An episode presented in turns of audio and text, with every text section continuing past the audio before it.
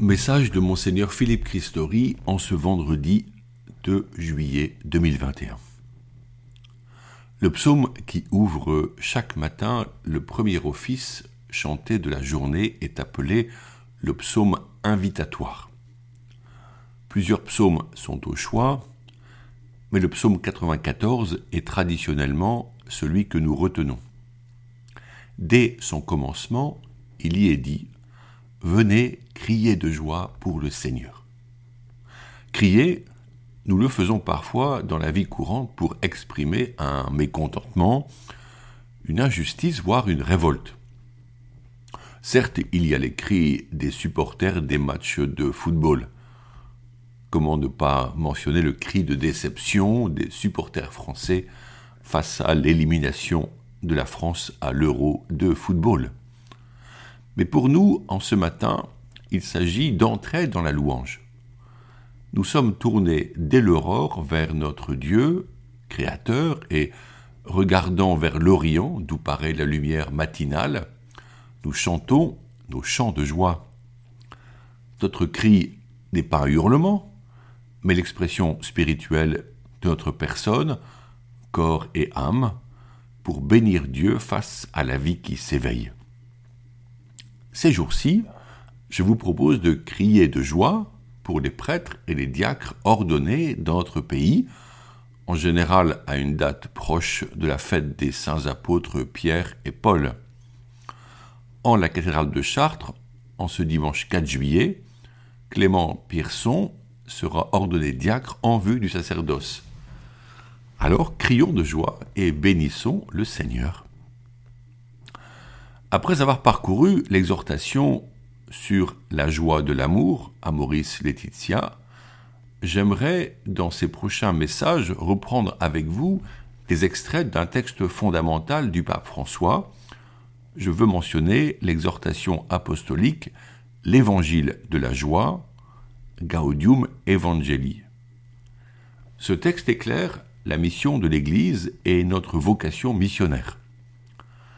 Le pape Jean-Paul II avait beaucoup insisté sur la vocation de tout baptisé à être témoin de sa foi. Le pape François a lancé l'expression devenue courante dans nos cénacles ecclésiaux être disciples missionnaires. Notre baptême fait de nous des témoins de Jésus-Christ. Dans la vie courante, nous avons plusieurs mots qui expriment notre satisfaction. Tout d'abord, il y a la gaieté, qui manifeste un aspect de notre tempérament, mais souvent transitoire et passager. Il y a le plaisir, qui naît d'une réalité extérieure à soi, comme une bonne nourriture ou un, un bon moment au théâtre si la pièce est drôle. Ce plaisir n'est pas durable et en appelle un nouveau. Enfin, il y a la joie qui vient de l'intérieur, du centre de notre être, du cœur. La joie est plus durable. C'est un sentiment primordial et nécessaire à la vie. Reste à trouver la source de la joie, à y entrer et à y rester l'Écriture dit Soyez dans la joie. La joie serait donc un cadeau et un commandement. Elle advient par l'accueil en soi de la vie et simultanément par un engagement personnel à demeurer joyeux. Dans son exhortation, le Saint-Père développe clairement le lien de la joie avec la mission, c'est-à-dire l'évangélisation il s'agirait de s'approprier la parole de Dieu et de devenir ses porte-paroles auprès de nos contemporains. Souvenons-nous du passage de l'Évangile qui raconte l'envoi en mission, deux par deux, des disciples, et qui reviennent le soir tout joyeux. Personnellement, j'ai expérimenté cette joie surprenante lors de missions de rue, à Paris comme à Rome, lorsque j'y étudiais au séminaire.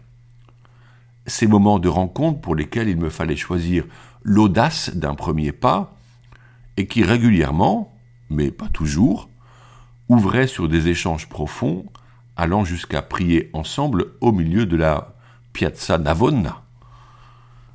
Je rentrais toujours réellement heureux de ces moments de grâce. Par exemple, un jour, un homme fort ému me sortit de sa poche le livre L'imitation de Jésus-Christ et me dit Je suis athée et membre du Parti communiste italien depuis des décennies.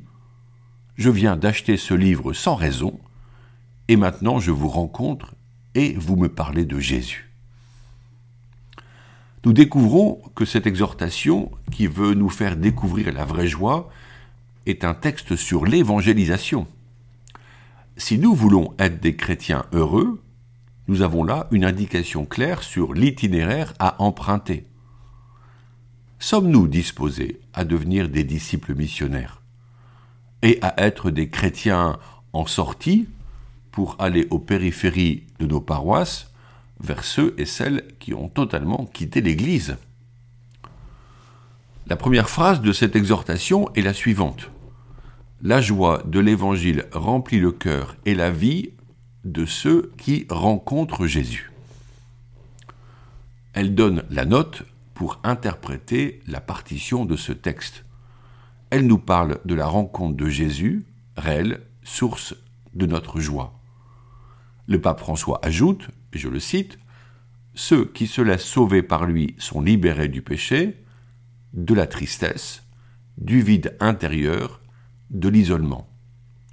Avec Jésus-Christ, la joie naît et renaît toujours. C'est l'expérience de la rencontre de Jésus présent dans nos propres vies et celle des autres qui fait naître cette joie. Nous ne sommes pas seuls, nous sommes accompagnés. Il vient nous libérer des servitudes et du mal. Personne n'est écarté par le Christ. Même si nos vies ne sont pas établies pleinement dans une situation qui convient selon l'Évangile. D'une manière ou d'une autre, il désire entrer en relation avec chacun. Cette relation a besoin de ce que l'on nomme la grâce. Qu'est-ce que la grâce? Il est bien difficile de la définir, mais celui qui s'y essaye peut affirmer que c'est l'œuvre de l'Esprit Saint dans un cœur ouvert à son action, communiqué par les sacrements ou par la prière et par toute forme d'action porteuse d'amour. Ultimement, la grâce est la vie, et même elle est la présence de celui qui est source de la vie, le Fils de Dieu fait homme. Alors le croyant qui recherche Dieu peut répondre librement. Le pape propose cela dès le début de son exhortation. Je le cite. J'invite chaque chrétien, en quelque lieu et situation où il se trouve, à renouveler aujourd'hui même sa rencontre personnelle avec Jésus-Christ, ou au moins à prendre la décision de se laisser rencontrer par lui, de le chercher chaque jour sans cesse. Au numéro 3. Parler de rencontre personnelle semble mystérieux. Beaucoup de catholiques peinent à raconter leur rencontre personnelle avec Jésus, soit parce qu'ils pensent ne pas l'avoir faite, soit parce que cela relève de l'intime et du fort interne. Le pape ajoute, et je le cite, Celui qui risque, le Seigneur ne le déçoit pas, et quand quelqu'un fait un petit pas vers Jésus, il découvre que celui-ci attendait déjà sa venue à bras ouverts.